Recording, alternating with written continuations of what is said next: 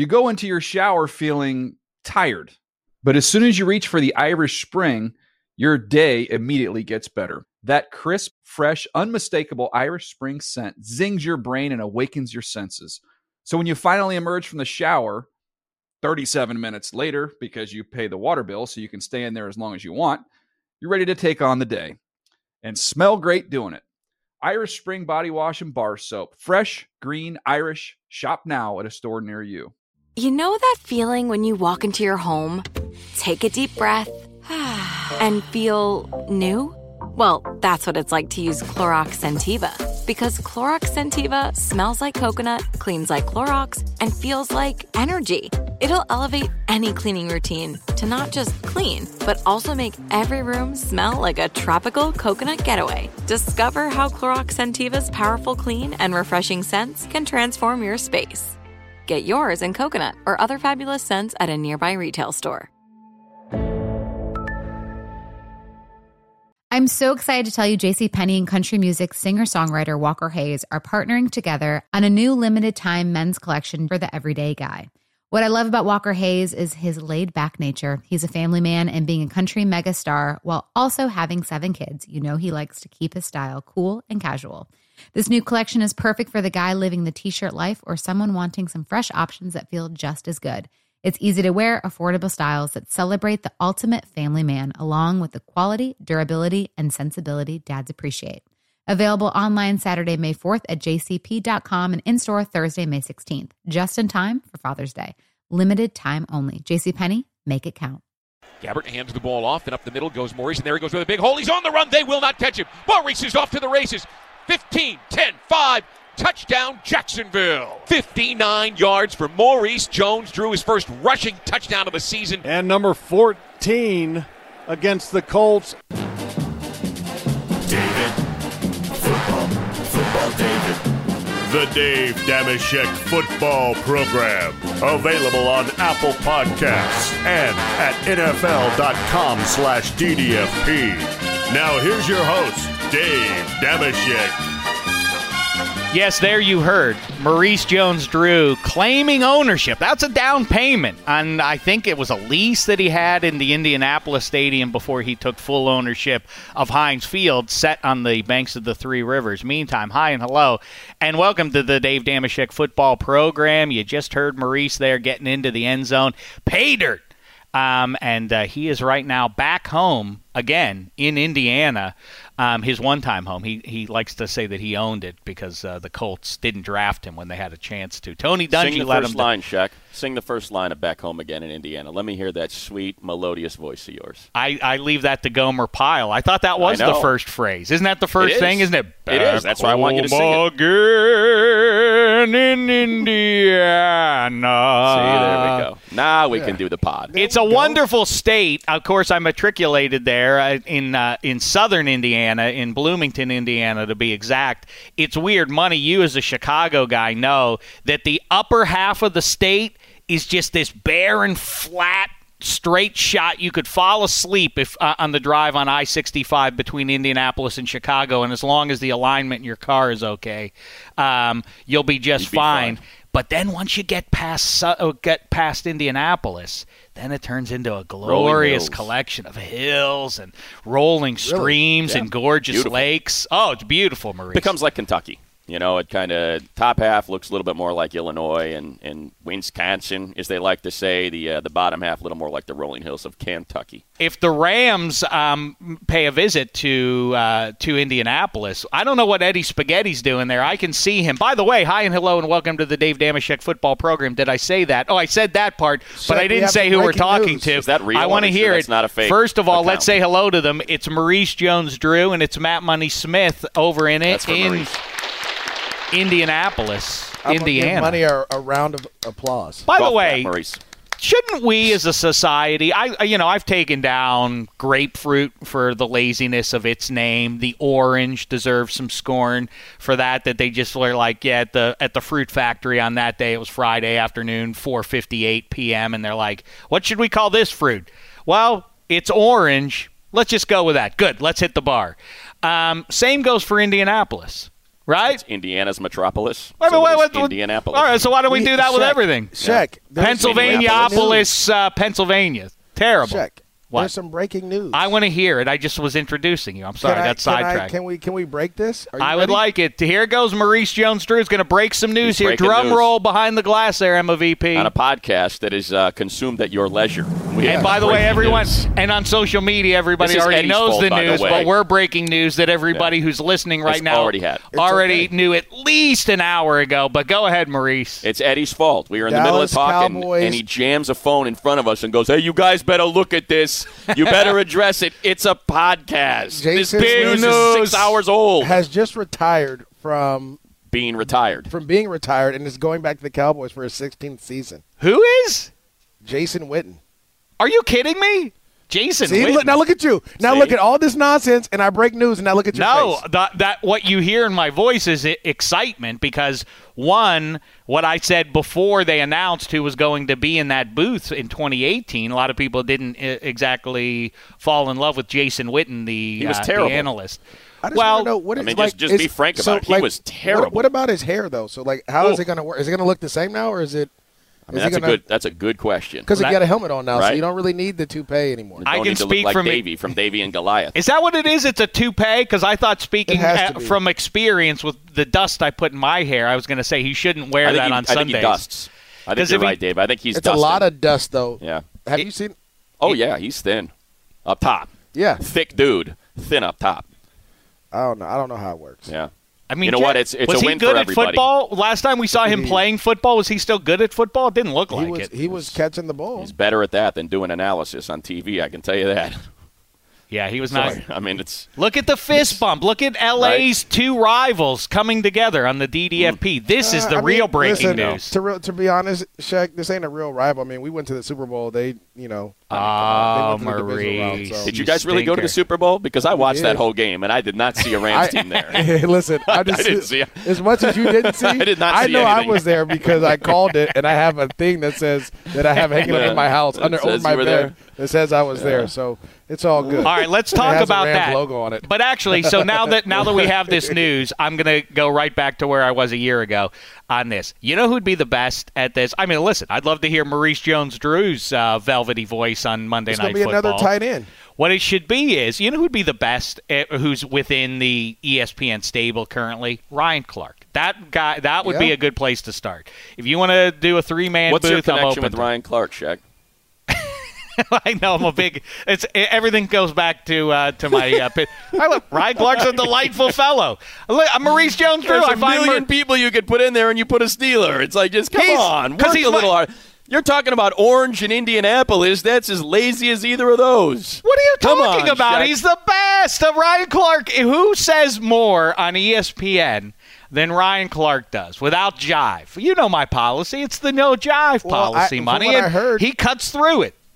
He's good. I'm not saying he's not good. I think Greg Olson is the next candidate. Ooh, I would love to see that. I would love to see that happen. He'd be dynamite. Funny fella, too. With our broadcast, as a matter of fact, he'll be doing the analysis on the offensive line. I got to believe they make a run at Joe Thomas. He checks all the boxes. He's got great sense of humor, great analysis. He's super witty. When you're cutting it up and you're having a battle of wits, that dude can get right back at, much like Maurice can. I think that's something you got to have in that booth. It's a different beast too. I'm not going to lie. Calling games on radio is one thing, but doing TV is a completely different. TV's more entertainment. Yeah. Radio's more nuts and bolts. You can't see anything. We're here to describe it and analyze it for you. TV, you're entertained. Wait a minute, but TV's way easier, isn't it? If you have to choose one or the other. It's different.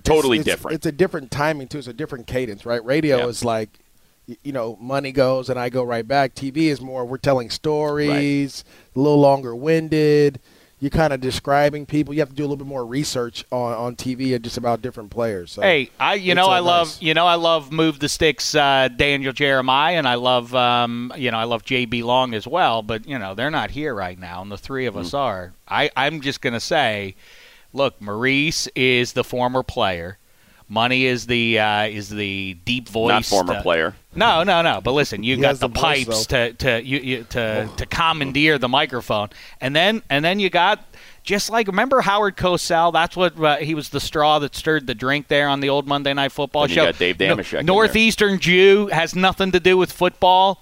You should be a sideline reporter. Dave Dameshek. Sideline reporter, shame the devil, Maurice. The That's idea I'm talking about is check. We go old school like Gifford and Dandy Don. Three-man booth, huh? Three-man booth and Cosell, and what they did, they had a little whiskey with them. So that was the fourth man in the booth was a little booze. That's what I'm going to bring to the party. Now you're speaking my language. It's going to be inside my whatever Monday Night Football requires us to wear on the broadcast. Inside there, a flask for all four. I actually like that. Okay, that's going to be a good time. I have to say this too. So. I was in Arizona working with the AAF, the Alliance, and I was at the hotel restaurant eating. And someone came up to me, and he's a Raiders fan. And I forget his name now, but I have it in my phone, so I don't want to look into it. But anyways, he says, you know, I'm part of the Czech Republic and all these things. So okay. I was like, I'm going to FaceTime Sheck. You know, I was like, why not? He ain't doing nothing. Look at that.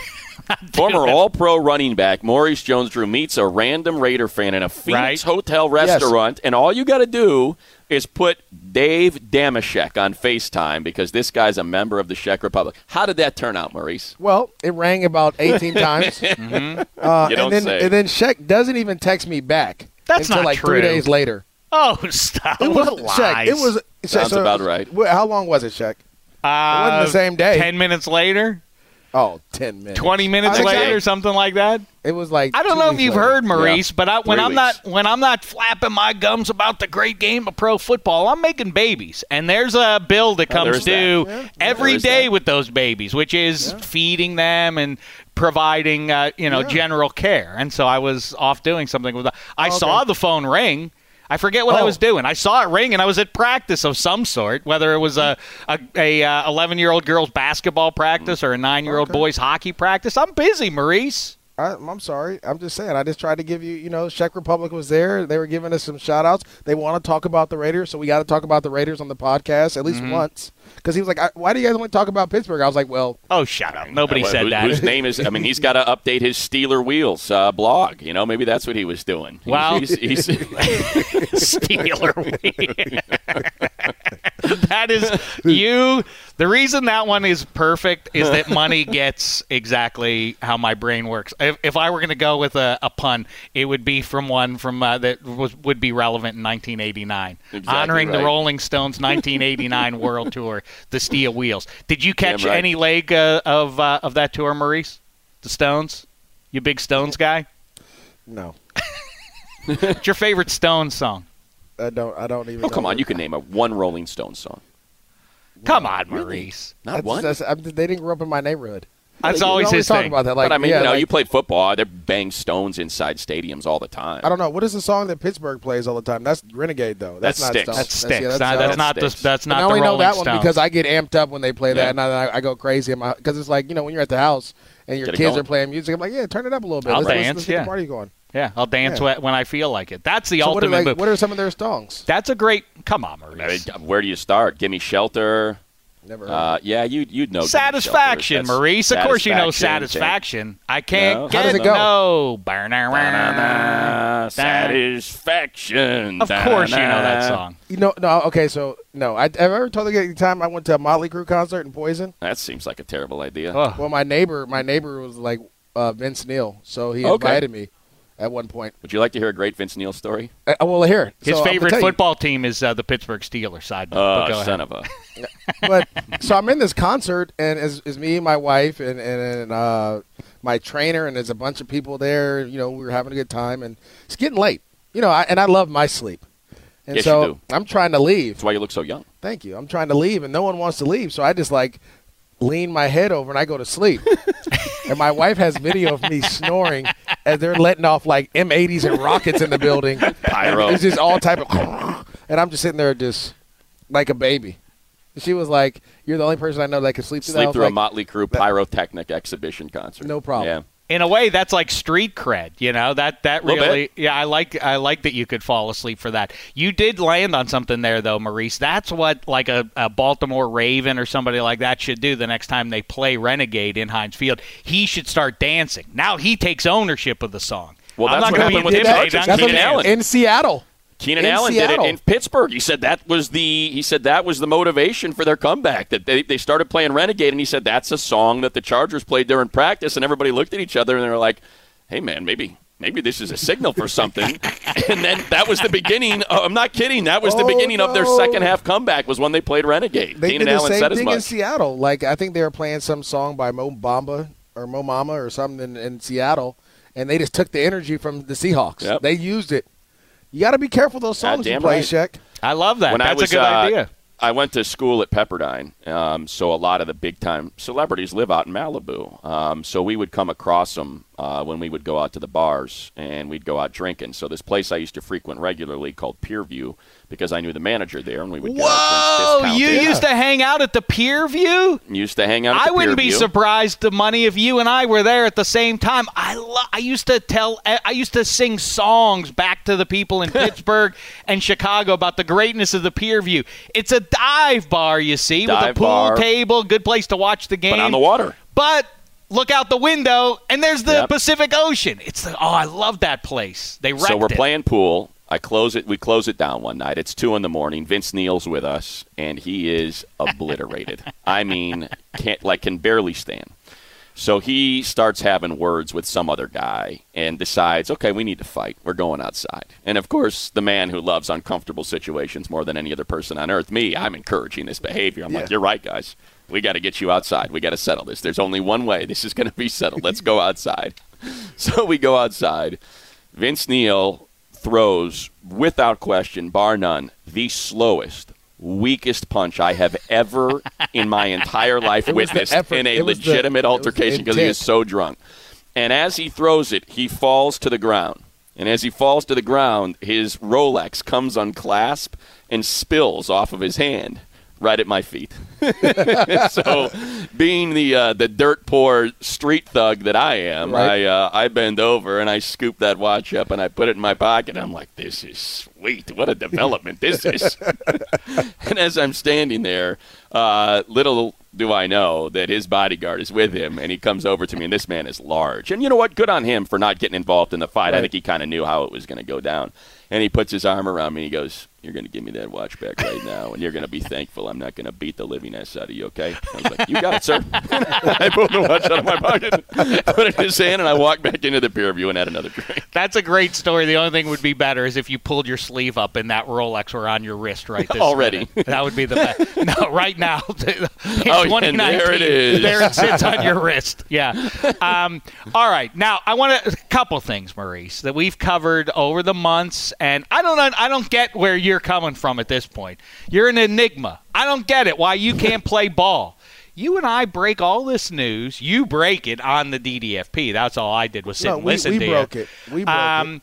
And, you know, pretty much step for step, we knew what was going down because of what you were telling us with Le'Veon Bell. Now, of course, the misstep that people get sideways on is, well, Maurice was wrong. He said he was going to play. Yes, because of, as we've discussed, it wasn't even a misread. It was unclear language in the contract. Right. The Steelers were confused. I think even the league had to investigate and reread it 17 times before it was really clear what Le'Veon Bell's issue was and whether or not he had to sign something or not. So here we are now.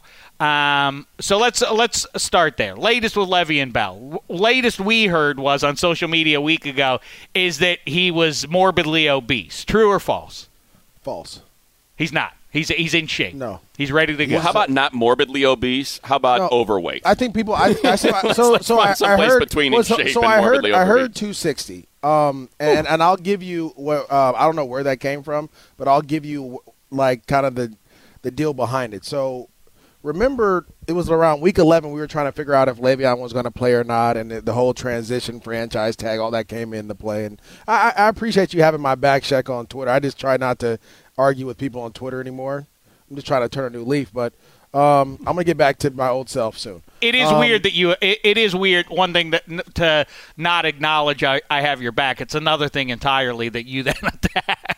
think you attack me as somebody who is a Le'Veon Bell hater. I've consistently said, what are you talking about? I've consistently said that Le'Veon Bell's one of my all-time favorite guys. I thought he was a dynamite player. I completely get. You know me. I'm the working class. I'm pro-union guy. That's me. That was off air, Shaq. We'll talk about this later. I don't know which. But I'll say this. I'm pro-union. I hope he makes as much money as he could. Shaq, you're blurring the lines. So this is the thing. I think where that came from is Le'Veon, talking obviously with the agent, with my agent, and then talking with the trainer who I train with in Miami.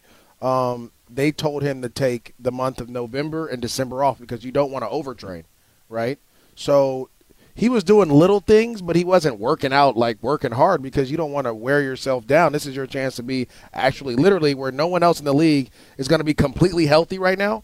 That's what he is. He's completely healthy. And so he started back training, I want to say the end of December or the beginning of January, similar like the combine guys do.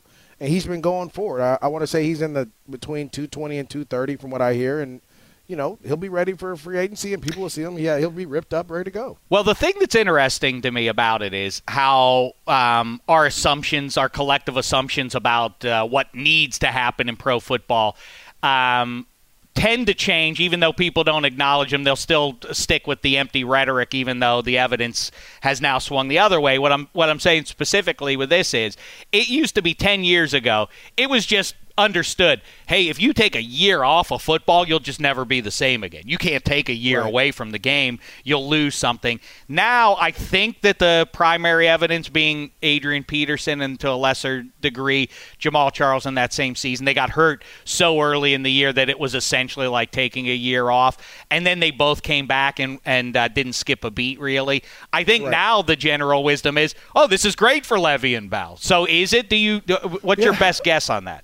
So talking with some teams last night, there's definitely a market for him. I think the teams that are going to get him, they're happy. It's the market he wants, though. Is there a $50 million market?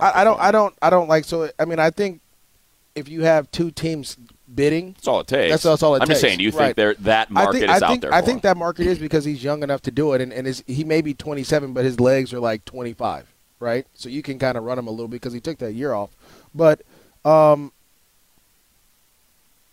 For me, it's he takes a year off, but he still has that ability to be that dual threat, right? And I think that's where people are failing to realize why he's that number is thrown out there is because he was the second leading receiver on Pittsburgh and the leading rusher. I mean, that you don't find guys like that anymore. The only other person like that was David Johnson, and remember he hurt his wrist, right? And so he couldn't. And then they had their issues, but that was really it. Like there is no other comparison. I guess Todd Gurley a little bit. Todd Gurley, they don't throw the ball to him like that though. I mean, the guys they should, but the guys you look at are Marshall Faulk when he was playing.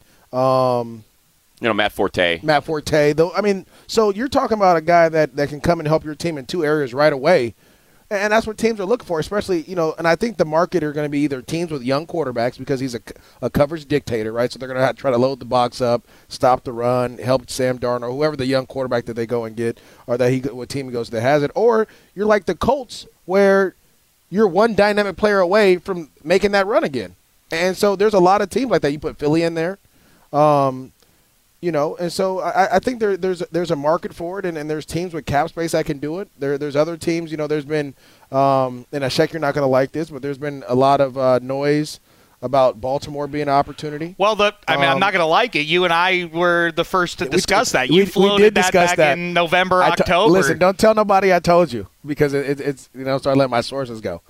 But you said it out of spite. I tell people that, as a matter of fact, I invoke your story about that pretty regularly these days, that you got to remember, just like Tom Brady, no one believes in us, all that jive that I don't know how professional athletes – uh-oh, Eddie Spaghetti with more breaking news. What is it? Josh Rosen has removed every Cardinals post from his Instagram. Whoa! Where there's smoke, there's fire, they say. All right, we're going to get to that. Let's get to that. I want to get to that. Steeler Wheels can update their Steeler news when we're not sitting at the freaking combine. How about that? This is listen. 26 may there well. There you go. Thank you, Emma. 26 may well be playing on the field behind you guys right now. This is next week's Dave Dameshek football program. Free agency starts what day? It's next week, right? Here are the three things. March 13th. The three things everybody's talking about there. You guys would know better than I. Hand one size, where Josh Kyler Rose. Murray. I know. Again, I don't even care about that. That doesn't mean anything. Talk about what is jive is the whole event right now. Like as though this is going to change.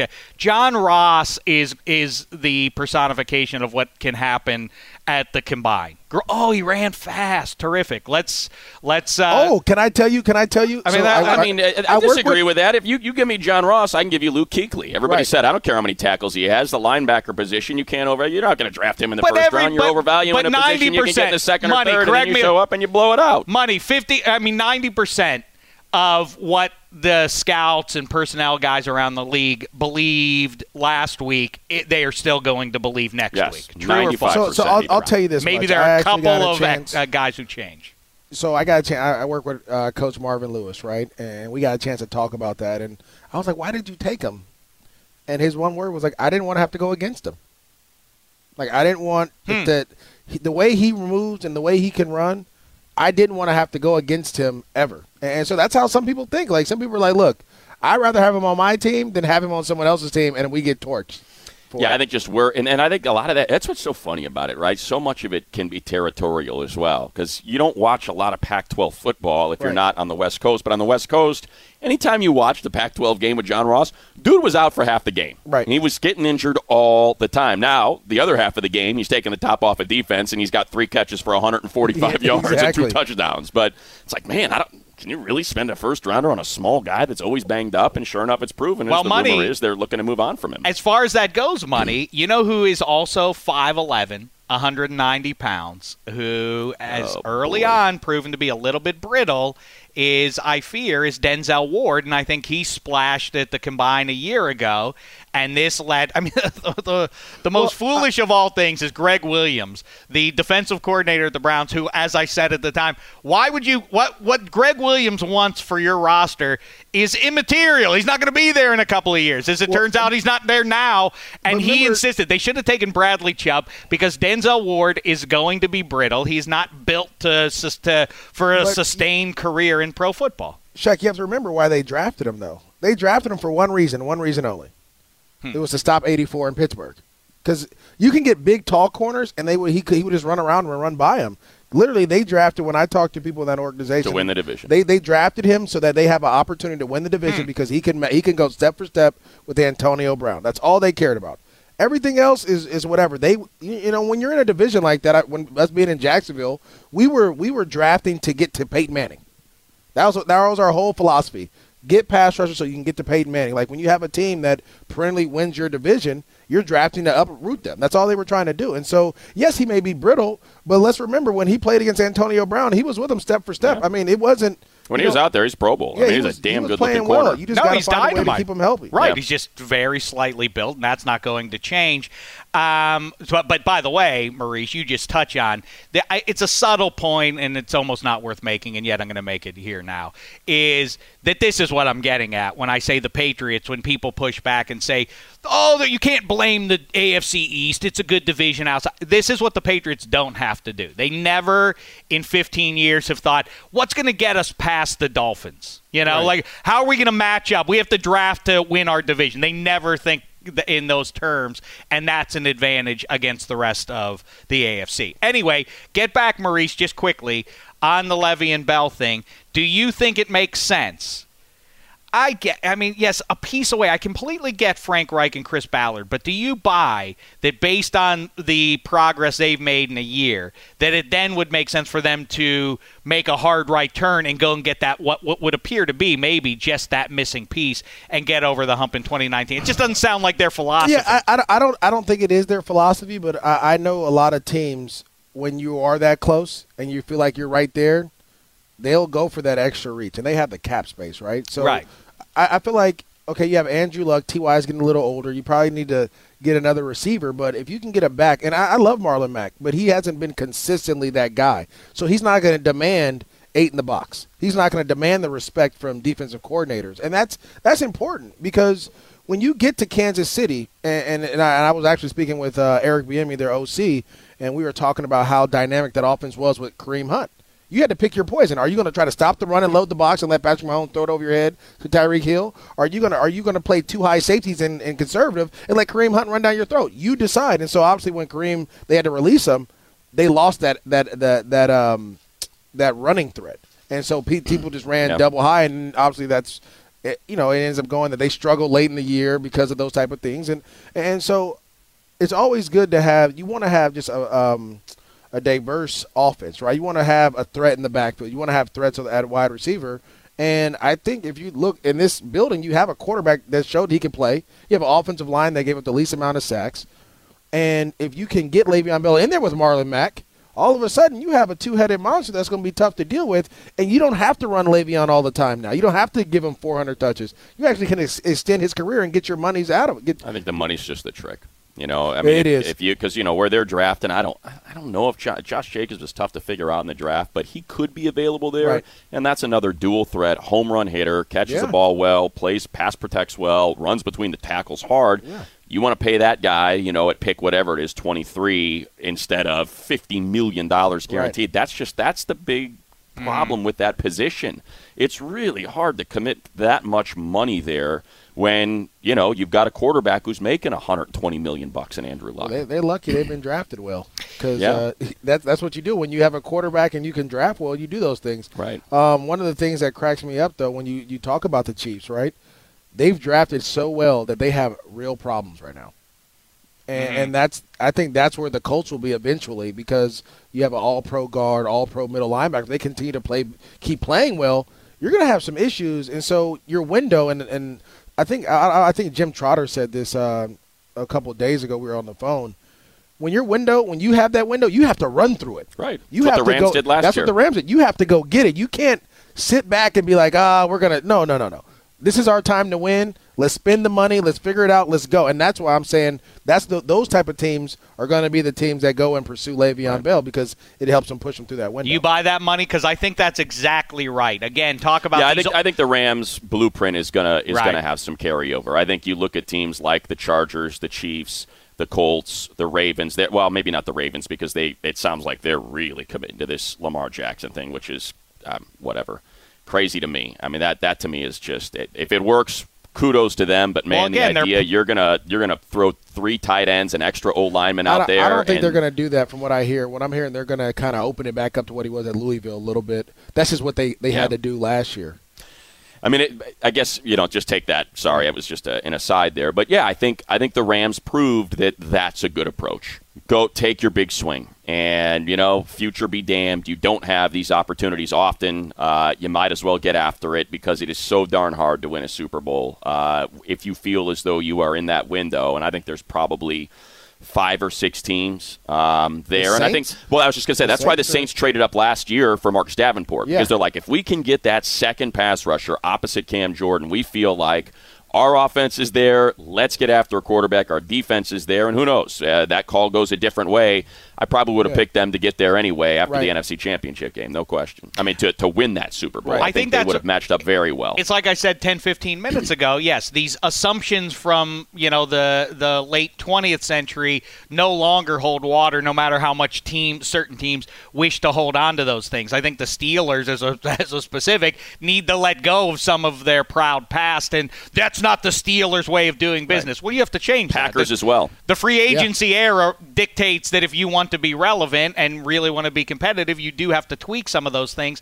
And I think that it used to be you don't win through free agency. You can't. What evidence is there that winning free agency means nothing come autumn? Yeah, it does now. Now it does. The Darrelle Revis was the key factor in the Patriots finally returning to the top of the mountain. The 2015 Broncos did the same with their big-ticket free agents on the defensive side, and we've seen it with the Eagles, we see it with the Rams getting to the Super Bowl. So I think that there is now, as long as teams like the Colts and Eagles are open to it, I think that Le'Veon Bell could walk in and really deliver a trip to the Super Bowl for one of them, because I think the Colts are the perfect fit for them.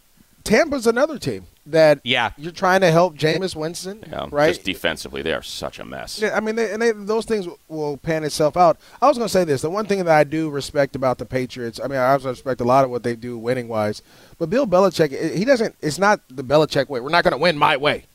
He just wants to win, period. So, yeah, so he takes whatever he has. Whatever you give me. That's why it's called amoeba. Yeah. It's whatever he's got is what he adjusts. And so many teams, like you hear so many GMs and coaches say, we're going to win our way. Like, no, just how about you just win? You know, that was the old Al Davis saying, just win, baby. Find a way to get it done. And that's the unique part about it is, like you said, the Pittsburgh way or the Green Bay way or this coach's way. How about you just try to win the game? Impose your will. More than free agency, too. Sorry, Shek, to interrupt, but I think it's more of the way the Rams attacked trading. Like, okay, so we've got this first-round pick. We could use it on a wide receiver, or we could use it on a wide receiver in Brandon Cooks, who's much further along and can help us immediately. We can use this second-round pick on a corner, or we can use it on Marcus Peters. Now, the interesting thing will be how many of those guys are gone. Do the Rams take a step back? And if they do, how big of a step? And that will certainly adjust how teams approach, because they could say, all right, you took one big swing. Well, now what are you going to do for the next four? So it'll be interesting to see how it plays out for them. I feel like the Rams are probably – they're still in that window because you have the fifth-year option. And now because you have your draft, you have to draft now. And you have to draft well now because Talib was getting older, and Ndamukong Suh probably won't be back. You got some LaMarcus Joyner probably won't be back. Maybe a linebacker. Like, so you have to fill those spots, but still you put yourself in position to be successful, right? I mean, let's be honest. The NFC West, I mean, is positive everybody wants to be. They still there's not a team there that's still except for Seattle, but there's not a team that scares you right now. Right. And so Seattle can run the ball 75,000 times, but in the playoffs you got to find a way to win. And so they just, you know, I just think the Rams have put themselves in position maybe for 2 years or 3 years, you know, with last year or 2 years ago being the thing. This may be the end of it. Next year may be the end of it, but it's a run that you want to try to make happen. And I think the interesting thing with the Rams, too, is, and this is, you know, to make a cross-sport parallel, something that's going on with the Dodgers is, you know, okay, well, you're so dominant that now maybe you don't spend as much. Because, look, Seattle, I know Earl Thomas wasn't out there the whole season, but they're going to lose Earl. They're going to lose K.J. Wright. They're going to lose Frank Clark. That defense is not – Clark was, to borrow a phrase you used earlier, the straw that stirred the drink on that defense. He is the most underrated pass rusher that is never mentioned in the NFL. And once he's gone, they're going to have to draft to replace that. So if you're the Rams, you're probably like, okay – we probably shouldn't be expending draft capital to get veteran players that we got to pay a lot of money on because we're going to win this division anyway. Right. But then you fall into that trap of, okay, you win the division. Well, you were in the Super Bowl last year. So the only step you can take is to win the Super Bowl. Otherwise, it is not a successful season. It's a step back. So I'm anxious to see what approach, you know, they take because there's a lot of different players that they got to figure out. The Rams really are a fascinating case study going forward for a number of reasons. Obviously, everybody, half the league went out and tried to hire a Sean McVay doppelganger. But what about Maurice? Because we haven't talked to you since the Super Bowl. Now, I've said repeatedly off the air to you that I feel like, I mean, it just doesn't add up. The boy genius, you say what you want to say to me, and I'll believe you on this because this is being recorded. Now, Todd Gurley is an MVP candidate at the start of November. Not again. I'm telling – Until we agree with you, you're going to bring this up on every single. Maurice is friends with Todd Gurley, C.J. Anderson, and is the analyst for the Rams. Everybody has said that to Shek for 3 weeks now. Listen, he was not hurt. I'm going to tell you what happened. I think McVay, that's all I want to know is what happened. He said it today. He said what happened. And he does a great job of pointing out his faults, but they didn't try to – the game plan, I don't know if the game plan wasn't to get him going or it was or whatever, but for some reason they went completely opposite of that, and they tried to throw the ball down the field, and it didn't work out. And so it was one of those things that, you know, Todd was actually running well. He started the second half off right. He had some 4 or 5 yard rushes early on. That big run he had got called back. Yeah, got called back. Right? Well, even the one that didn't get called back, that first one, he explodes through the hole. He shifts. You could see. I mean, like if you're hurt, you can't do that. He was healthy. I just think a lot of it was, and this is what people fail to realize, part of him sitting out those 2 games, one was that, yes, his knee was ailing him a little bit, but two, I think he had almost 350 touches in 15 weeks. They were like, whoa. We just gave this dude all this money, and we're about to give him 450 touches in a season. Like that, you can't do that. You have to, you know, Space it out so that you can keep the explosive going. And I hear you. So listen, the guy who's the other thing. There's a guy whose name is hanging behind you there, Reggie Wayne. I'm not a conspiracy theorist, and I don't think Reggie Wayne is either. He just decided that it's weird that a proper injury that should have shown up on the injury report. I don't know about that, but Reggie Wayne said just because Zeke Elliott can handle that workload doesn't mean everybody can, and he had wear and tear, and he had run out of gas at that point. And remember, Todd, this other thing that people realize, Todd tore his ACL in college before he came out. So that it's not as if, like that was the knee that was bothering him too. And a lot of times that's mental. Yeah. Like, this knee hurts. I tore my ACL on this knee, and you're not 100% sure about doing what. And plus, we discussed this too after the Super Bowl. If you watched that game, and clearly you did, you were there analyzing it. Thank you for acknowledging that too, because I wasn't at the Super Bowl. Darn right you were. Yeah.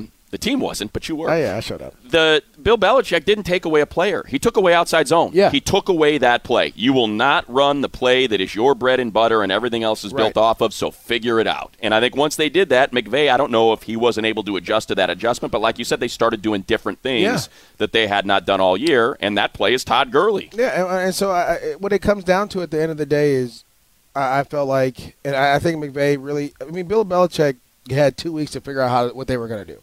And as a coach, and you know what, I have to give Reggie Bush, as much as I don't like to talk about Trojans, I have to give Reggie Bush a shout-out here because he was like, look, if you're ever going to play the Patriots, you have to throw something at them that they haven't seen before. You have to find a way to come out in a different personnel or different splits or whatever it might have been because they're going to practice. They're going to go all the way back to when he was the Redskins coach to look at everything and he does in certain situations because you're trying to figure out the DNA of this coach. And he just didn't do it. And Bill took away his DNA, what he likes to do in certain situations, and that's what there was a play where they were backed up, and they ran what we call one hole, where the safety drops in and is kind of the one robber, and it's man to man across the board, and Jared doesn't see the safety at all, and he throws the ball, and if the guy doesn't hit the ball and bat it down, it's going to be a pick six the other way because he doesn't see him. It's just they knew where they were trying to go with the ball and who they were trying to go with the ball in every situation, and they were double-teaming guys. They did a really good job, and I want to say that's Flores, right, who's in Miami, had a great game plan together. We always talk about Bill doing it, but he was the one calling the defense in and talking to guys and communicating. He did a really good job, and so I always tell people, look, someone has to win, someone has to lose. It was an ugly game, and we don't ever talk about how Wade Phillips' defense played great. Played phenomenal. There's no way. Absolutely right. And I'm not, and I know we don't like that. Look, if you were ever to tell me the Patriots were going to score 13 points, I would have gave you everything I had. To say the Rams were going to win, I'd probably win by 2 touchdowns. Yeah. They're going to blow them out. Yeah. And so it just was. It just ended up not being a great offensive day for them. Well, okay. I'm not trying to put you on the spot with that, Maurice, because obviously you work with the Rams. Yeah, the one thing I'll say is if you're right about that, and I believe that you obviously are tied in with on a personal level beyond just being professionally linked to the team, C.J. Anderson and Todd Gurley. But then what it leaves as the conclusion is Sean McVay, I don't want to say choked, but he didn't do a good job. Wasn't a good game for him. Sticking play action through the second half when clearly they're not biting. Then what are you doing with that? If that's your offense, if you're a play action offense, that's what you're going to do, right? And that's what we talked about. The Patriots aren't one single thing, right? They do everything, and what they end up finding late in that game was that we're going to find a way to get your linebacker matchup on Julian Edelman. We're going to find a way to get your linebacker matchup on Gronkowski, and we're going to take advantage. And that last drive, they literally did the same play 2 or 3 plays in a row. And that's how they threw it to Edelman. The whole game. Right? They threw it to Edelman a bunch, and then they threw it deep. And that was that one drive that they ended up hurting the Rams. But that's the difference, though, that I talk about, like when you're trying to win a certain way, when you're like, I'm going to win my way. Yeah, right. We're a play-action team. We're going to do play-action. You can't, sometimes you just got to try to find a way. It's interesting you say. I love that you say that, Maurice. But by the way, I think that's why the Patriots, as a dynasty, they're always going to be haters of any dynasty. People always want to see the evil empire get knocked off, no matter who that dynasty is. But also, I think why the Patriots don't feel that why they don't feel as beloved as other sports dynasties do is because of what you're getting at. They don't care that they're chameleons. Yeah, that's how we win. But they don't have a vibe to them per se. And it's not like the greatest show on turf. Right. It doesn't, not, you know, for what that's worth, it doesn't mean anything to the Patriots. They're happy with their six rings. Yeah. And I think it all goes back to Tom Brady. I think all the QBs, every single one has a big ego. And the difference is Brady has a big ego, but I think he truly abides by whatever it takes to win. I think that, that the ego leads every other QB to the conclusion, I just want to win. And by the way, the way for us to win is for me to have the ball in my hand slinging. And Tom Brady is actually the one guy who has the big ego. He's like, I don't care if it's Michelle is the MVP of this game. It doesn't matter to me as long as I get the ring. To me, it comes down to this too. Let's remember, Tom Brady isn't he's like the 15th highest paid quarterback in football too. Like, you're right, his ego is gone. I got an ego, so I got to be the highest paid. I feel like I'm the greatest every time I step on the field, especially in this building. So, I'm sorry. And I respect Tom for that. Let's talk about then listen, people are talking about. What's going to be with the big free agent? Where 84 from the Steelers are going to get traded? And then the 10th overall pick last year, who I fell very much in love with that night for his moxie. He was PO'd that he went so low. And now it sounds like at least that he's going to get traded again. Everybody there where you guys are is announcing, I've been doing this long enough now. It's pretty clear that Kyler Murray's going 1. And that would then lead you to believe that he's going to be the starting quarterback for the Cardinals in 2019. Money, how say you? Won't be surprised, because Cliff Kingsbury was on record before he was the head coach of the Cardinals declaring that Kyler Murray was a game changer and would be a game changer in the NFL, and he would take him #1 overall, and that's not him just blowing up the competition that he's got to face at Oklahoma and trying to show them praise and not upset him, but I do think he believes that. He wholeheartedly believes that that's the style of football that can succeed and does succeed in the NFL. And if that's what you believe, then go get it. Now, if you want to play conspiracy theory, you talk to Josh and you're like, hey, look, we had to give up picks to jump up and get you last year. Right. So we got to try and recoup those picks. So let's play this game because unless it's a quarter, people aren't trading up to get Nick Bosa or Quinnen Williams or Josh Allen to #1, but they're trading up to get Kyler Murray. And unless we sell that we're going to take him at 1, then they're not going to do business with us. They're going to do it with the Jets at 3 or, the Raiders at 4, whomever it may be. So it's either... Cliff is convinced, Steve Keim and the Bidwells, that this is our future and you're going to inject serious life and excitement into the desert with this guy as your quarterback, and we'll be able to recoup a little bit, maybe 50, 75 cents on the dollar for Josh, or this is the best way for us to execute a draft plan and get the most draft assets for the #1 overall pick. So, Josh, get in on this with us. We're trying to get you as much help as possible. Todd, take a guess. Take a guess there, Money. I think they're going to take Kyler Murray. Yeah, I think they're going to take him. This is the other thing. Let's remember, this is the first time I feel like in NFL history a team hires a coach, then fires him after year 1, and then hires another guy. And each year they're going to draft a quarterback, right? So it's just one of those things where, Rosen goes in a situation where it wasn't conducive to win. Offensive line was beat up. Coach wasn't, they weren't. I mean, the offensive coordinators, Byron Leftwich came in and tried to do his best with it, but you're running someone else's offense. For me, it's just, hey, this is the part of the business, and this is why the NFL is one of those games that the business side always comes into play. And, the only time it's football that, we all grew up playing is when you're on the field. Everything else is strictly business, and so I wouldn't be surprised. Well, Maurice. Think about what Maurice said earlier, Dave, about the NFC West. Yeah. There's a giant gap. So if you feel like you're that far behind the Rams, why not, right? Why not just take the guy that everyone's going to be excited about, that your head coach believes is going to change the NFL, and move. Exactly. Because of the contracts, you can do that now. Yeah. Side note, it's always a guessing game who's going to rise up in any given season, but pretty consistently you can identify a team that people get a little over their skis about a year too early. That was the San Francisco 49ers. I think unless you think Kyle Shanahan has misread Jimmy Garoppolo's potential greatness, then I think 2019, I think that team's going to rise up. You want some knowledge on them? What do you got? I would like that. We love knowledge here. So here we go. One, Earl Thomas. Obviously, 84 is a potential going there. No, Earl's going to Dallas. From what I hear, it's Dallas. Sounds like it, but. It sounds like Dallas unless something just falls through, right? 84 is a potential guy there. I think they really, because they're trying to get, what their goal is, they're trying to get a receiver. They're trying to get a pass rusher. They'll do anything for a pass rusher right now. They can. They got one. They got, you know. But they try. They need an edge. They want a guy on the outside. Right. They need an edge. Yeah. So they're looking at possibly, like, I don't know if the Cowboys retag Lawrence, so they get a deal done, or if the Chiefs tag D Ford, or they get a deal done. Well, and Houston's now on the market. Justin Houston's out there. You can get T Suggs, who wouldn't be an every down guy, obviously. But right. Well, no, I think T Suggs is going back to Baltimore. From what I'm hearing. Yeah, I think they're going to let him kind of get the Ray Lewis walk off on your own type of thing. Well, and they can just draft one. I mean, they got a top 5 pick, so you're going to either get.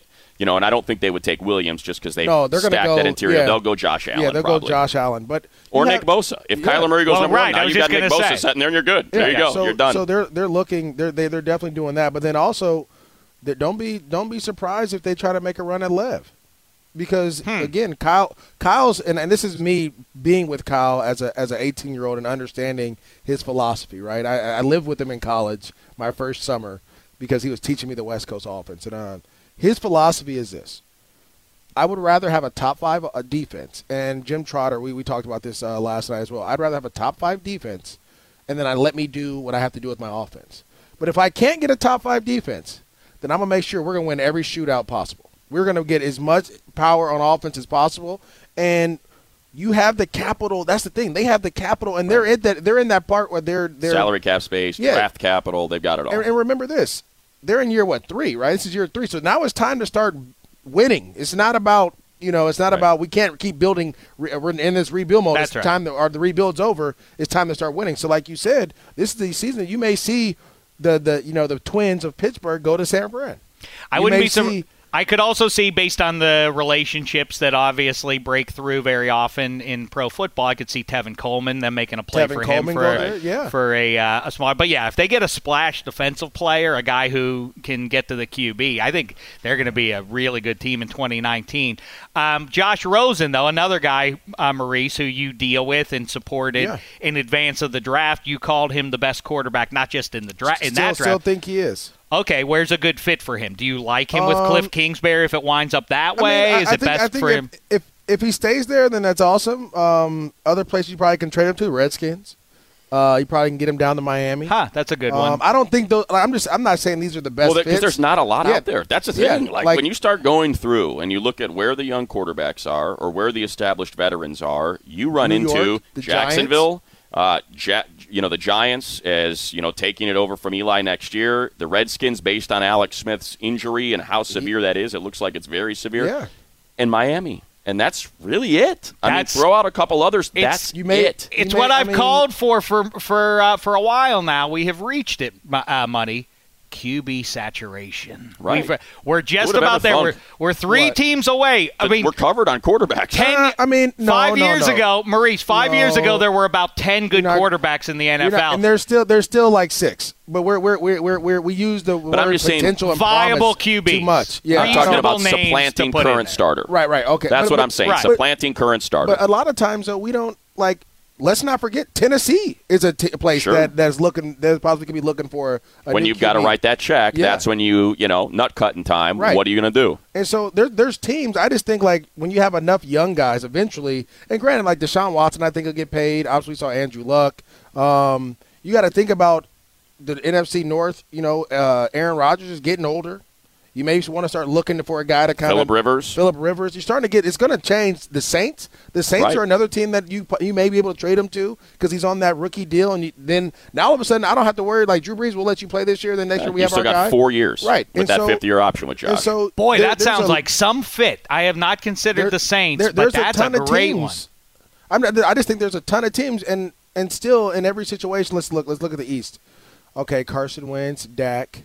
Then you have both Giants. So, I mean, there's probably like Josh Allen with the – I mean, if you just go through the East, you have Josh Allen, Tom Brady. Heck, why not the Patriots? It's the 4 years left, Right. I mean, that's the thing. It's 4 years left on that contract because of the fifth-year option because he's a first-rounder. You could just plug him right in there. And so I think there's still teams that, we just named off like 6 or 7 of them that can do it. And then there's other teams that – they just may not – they may be like, you know what, Matthew Stafford, this ain't working out.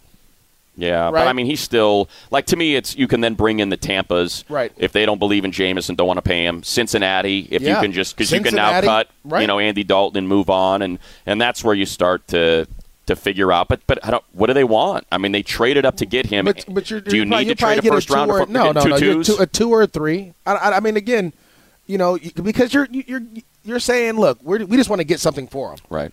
Because we're going to get our guy in number one. You just want to make sure that it's a clean get it out. You don't want to be stuck. I would think Zach Taylor, by the way, wouldn't Zach Taylor love if you could do that? Hey, we're going to send Andy over to D.C. He'll take over there with his old pal Jay Gruden.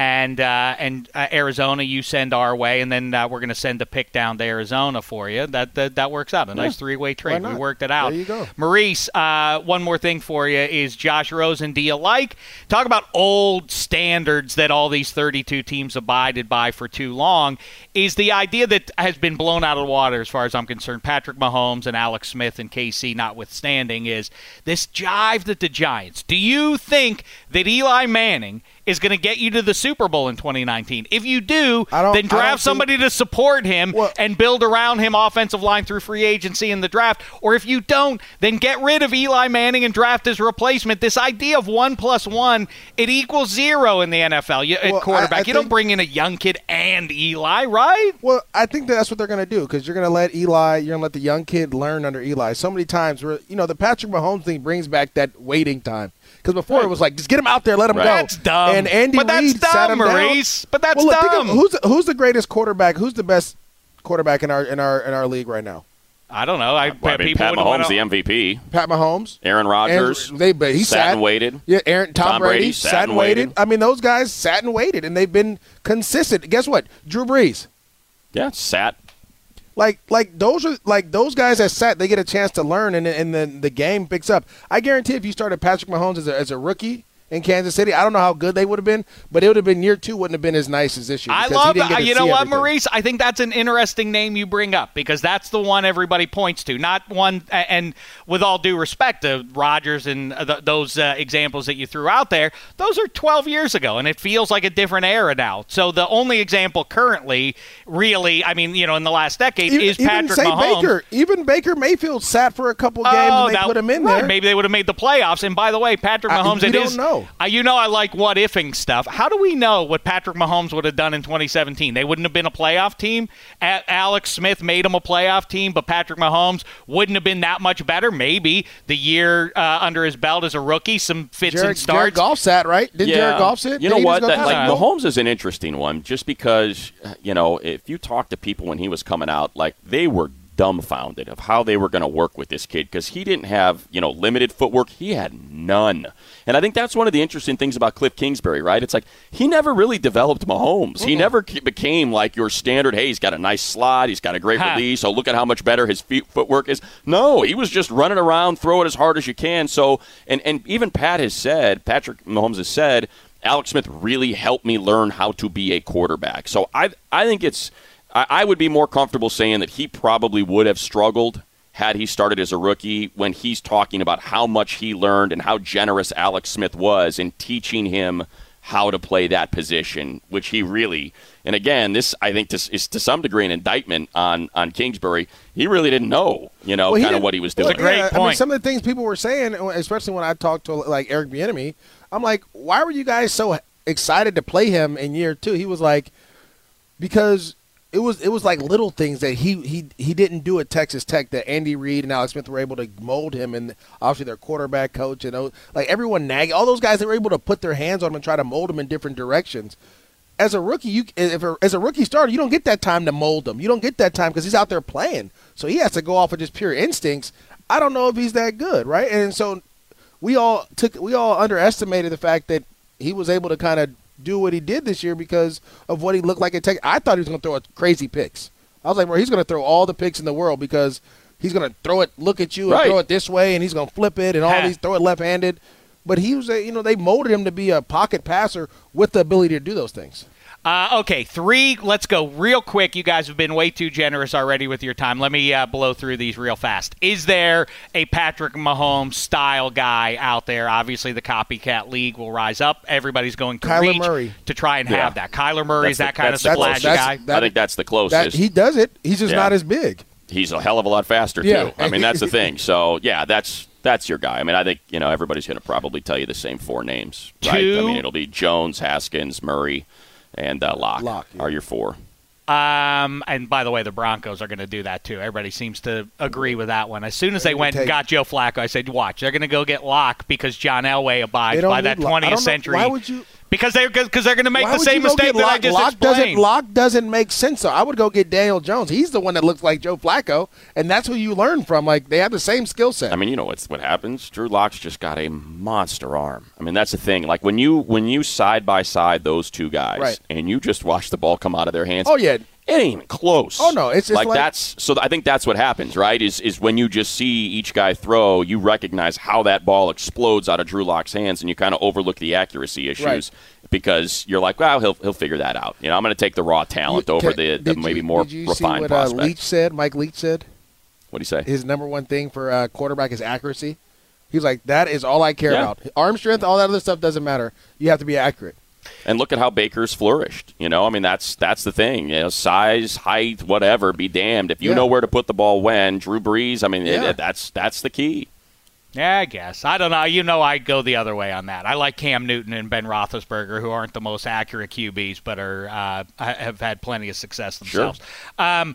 Maurice, your guy, question number 2 of 3. I'm trying to get you guys out, but quickly, Eric Bieniemy, you always honor the guys who helped you along the way. He is one of your main guys who you always hold up as a brilliant football mind. How bummed is he? How angry is he that the Sean McVay, thing, the clone thing happened across the NFL when Eric Bieniemy had the NFL's best offense in 2018. We talked about it last night. He's not really upset. I mean, he's a guy like, look, okay, worst case scenario, I'm back here coaching Patrick Mahomes again, the same offense, and then there'll be jobs opening up next year.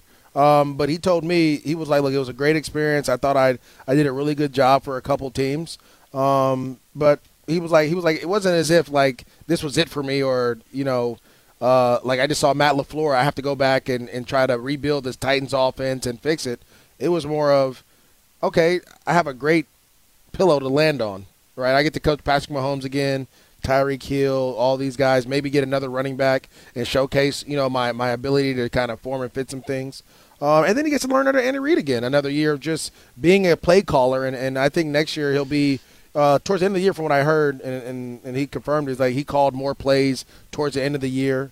And so next year he'll be the play caller the whole time. And go from there. You talk about offsetting your divisional foes. To me, Bieniemy would have been a great fit. Fangio makes a lot of sense to Denver. But if you bring Bieniemy in there to tune up that offense and make it 21st century and put it along with a nice defense, that would have been scary, and the Chiefs would have hated that. The one who's the looming monster in the whole AFC. It would appear to be Patrick Mahomes and the Chiefs. You take away Bieniemy, like here's what he likes to do. I know that people can debate how valuable that is. That would have to at least intrigue John Elway to be able to do that, to mess with the Chiefs a little bit. Last thing you knew, it was coming. Money, 84, first-round pick. Where's he going, and for how much?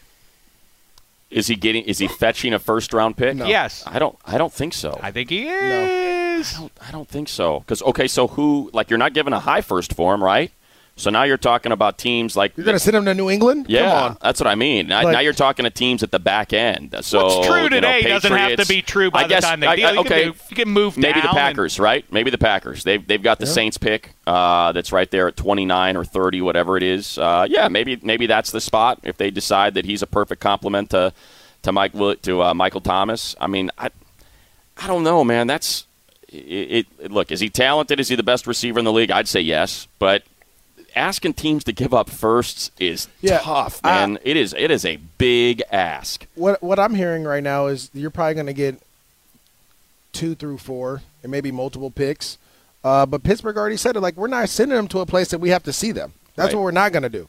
So you're expecting I'm looking at teams like – that's why I really feel like the Niners are a team that you can – really see I guess that second is like a first, right? Right. If your pick, instead of it being 30, is 34, that's not as big of a deal. That might as well. So there you go. I mean, I guess that does make sense. I mean, that seems like you could sell that, right? No, it's not a first-rounder, but what the heck? It's 2 picks away from being a first-rounder. There's no one in free agency that is worth that's going to fix the Raiders collection of pass catchers, including Jared Cook, whether he returns or not to Oakland.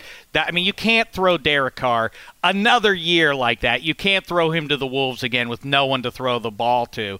It makes all the sense in the world. I don't think Pittsburgh would send them there. And they don't want to give him to the Patriots. No. They don't want to give him to the Patriots. They don't want to give him within the AFC North. Sending him out to the AFC West is literally, I don't think the Raiders will pay that money check. I don't think they'll write that check.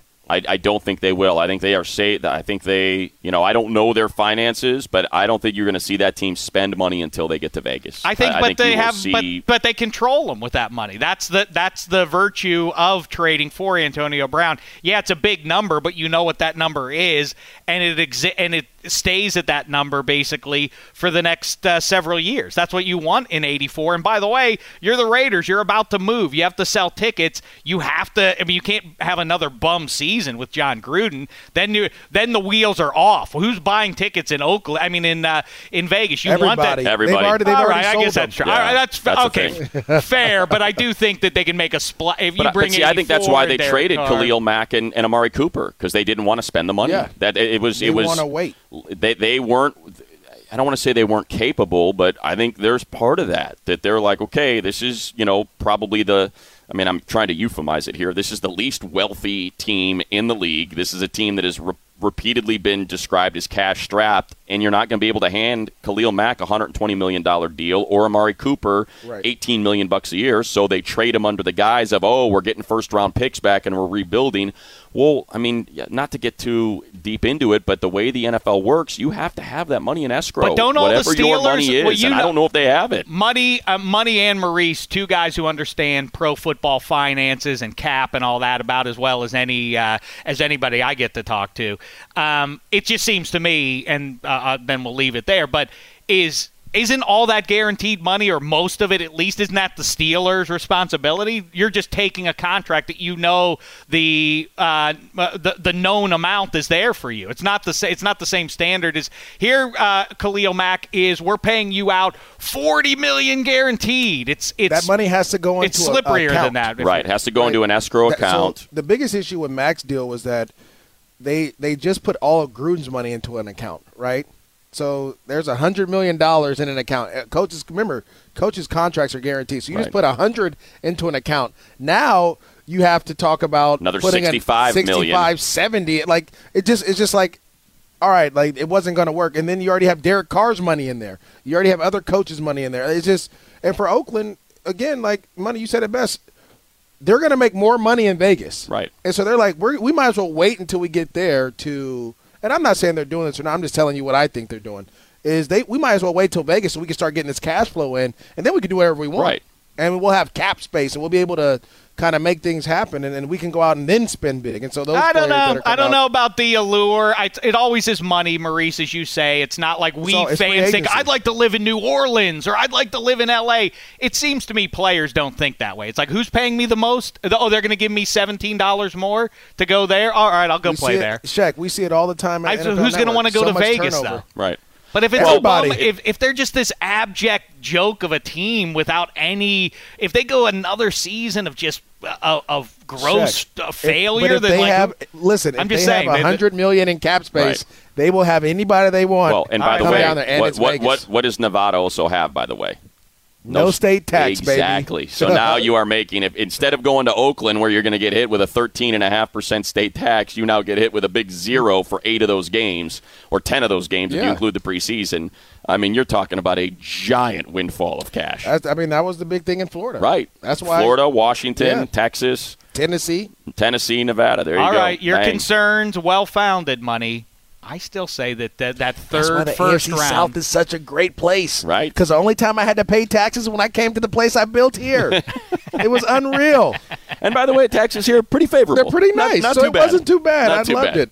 Now, money, I want you to get in the car and have Maurice ride shotgun. I want you to take him down to beautiful Bloomington, Indiana. An hour away. Take them to Knicks. There's no reason. You'll love it, Maurice. It's so wonderful. I think I may go to the Pacers game tonight. Okay. Oh. Little round ball in. Yeah, I may go check it out. Hopefully get booed. It's a great arena. It is. Love the field house. Big fan. The bricks up the side. I don't know who they're playing. I think they're playing the Knicks or somebody, so I don't know. Ooh, Butler playing? Yuck. I wouldn't mind going to Old Hinkle, see if Butler's got a game this week. That could be a good time. We played there, right, Shaq?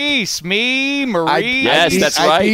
That was we were out there balling. Ike and McAfee, we tangled. Yeah, McAfee had no chance. And then you brought in the old coach. That's right. Who was it again who came out there? I don't know. Damon Bailey. It didn't matter who it was, Shaq. He stepped in the court and got this work. Well, Maurice, for the record, I had a bad back, as you know, and that was unfair. Oh, Shaq, listen. Boy. I had a on the court, and I immediately fouled him. Smart. Just let him know what kind of game was going to be. I had a very bad back, and that is not jive. I wouldn't. Do I think I could have hung with you? No. But I would have been much better had I not had a bad back. But I've told the story a million times. I'll tell it for the million and first. Maurice and I, this weird anecdote told me a great deal about what pro football players like. You watch them and you get inured to their physicality. Maurice and I, early in the game, reached for a loose ball simultaneously. He had no momentum that I didn't have. We both reached for it, and we bumped hips. And I landed in the 38th row. I don't like. There's something about that was the foul I was talking about. At the point of contact, there's something about your ability to like steal your body that makes it so that you don't, so that the other guy gets the worse of the collision. Right? What? No. Well, there's something to that. It was great. I'm not a light guy. Ike was there. We were all there, and I saw the look in Ike's eye because at first I just thought we were messing around. But then I looked in his eye, and it was just like, I'm here. Burning. I'm here to compete. Burning desire. That was the other thing. We're going to win. There were three guys out there that day. I was like, oh, these guys, even in a dumb pickup 2-on-2 basketball game that involves a pot-bellied Jew, these guys all got super. McAfee was tripping. Right. They got super competitive. That's what ended up starting it. He was tripping guys? No. Like, he literally started, like, trying to play. Like, he was really – because at first he was just, and then McAfee was like – and then I just looked at him, and I was like, oh, well, here we go. It's Jeopardy, Mama. Let's get going. So I mean, I was thinking about going there, but I'm not going to go. I'm just going to grab something to eat here. Yep. Yeah, I worked out this morning, Shaq. I'm feeling great. Me too. You did? Where do you want to go? All right, good for you guys. Yeah, I'm hungry. Go to the what's the good? There's a really good. I heard about a sandwich place down here that we got to go to. I think we've had it here before. We had it last year. Wait a second. Before we go. Oh, we got to get some Basbo's pizza. Yes, that's for sure. What is that called? Basbo? No, the pizza's delicious. I think it's only so-so. Lou Malnati's? No. That's a Chicago-based pizza. Yeah. Oh, it has the best salads. It's the best salads ever in the world. Why are you going to a pizza joint for a salad? Because that's what I do. Come on now. I had the pizza, but the salads were phenomenal as well. Wait a second. I can't think of the great bar that's there, Money, that has live music and blues and everything. It's right under the bridge there. I can't think of the legendary place where I've been at least 8-10 times in my life. Why can't I think of the name of that dumb place? It's a great joint. What's the weather like in L.A., Shaq? Because it's freezing here. It's rainy here. The sky's crying without you. There's some great places. I hear there's a Primanti's there now. Oh, but really? Don't trust that's going to be as good as the original one. Right. In Pittsburgh. But I was just there. I had my Primanti's. Basbo's. I've had Basbo's. Meh. So it's good. Basbo's good. He said meh. I did have some Three Floyds beer last night, by the way. They had Gumball Head, which I was very excited about. So if you ever want to go, there's all the people here. If you ever want to meet coaches, go to Kilroy's at like 10:30. And every coach in the NFL will be sitting there. Playing some shuffleboard. Yeah. Kilroy's was another of my bars in Bloomington. It started down in Bloomington, Indiana. Is it the Chatterbox? Is that what? I don't think it's the Chatterbox. No, it's a blues club. It's not a jazz club, Brady. It's a blues joint. It's right under that damn bridge, and I can't remember the name of it. I'm embarrassed because I've been there to see many Melody Inn. No, is it the Melody Inn? No. We're trying to give the people what they want. I'll tweet it out. Meantime, one last thing I just wanted to say, and then cut the mics as soon as I say it, so that there's no response. I mean, who in 2018 was responsible for the Steelers' demise more than Le'Veon Bell, the guy who didn't play, Maurice? How dare you have that conversation about you're mad at Le'Veon Bell, but you're going to let your triplets out the door. I am not mad at him. It's not my fault. Be mad at the organization. I'm not mad. I'm just saying, if you wish to cast aspersions on anyone, if you're pointing the finger at like, hey, why didn't the Steelers make the playoffs? It's because of the guy who didn't play for 16 games. That's what I told people that. That's all. I said, Le'Veon Bell counts for 5 wins. He didn't play. You guys won 8. Now let's see how many Antonio Brown counts for. Okay. That's the practical thing. It's not me hating Le'Veon Bell. I'm just saying practically saying when you challenge me, and you and Bucky come at me about like how you're blaming Le'Veon Bell. Yeah, he didn't play a game. Mad, of course, you're I could mad at him. Le'Veon Bell. I'm not mad at him in the least. I was just saying that he's worked 5 games. Okay, people on Twitter got mad at me because I said that on TV. I'm pretending like my mic was cut. Yeah, I want to, but it's craziness. I'm Check. So it's been amazing. I miss you. I can't wait to hug you. I wish to hug you both, but instead I'll just ask you to hug each other. I want you to show Los Angeles, nay, the world, that Rams and Chargers broadcasters can come together. We're going to be in the same building in like 2 minutes. All right, that's nice. That's literally nice. In a year, right? After next year? Oh, well, and we're going to be calling games next weekend. Yeah. We're calling the San Antonio Commanders Arizona Hotshots game together. You know what? That's going to be a great game. It is. Both but you know the best team right now? I love both coaches. Yes. Pac-12, Mike Riley versus Rick Neuheisel. The best team right now is the San Diego Fleet.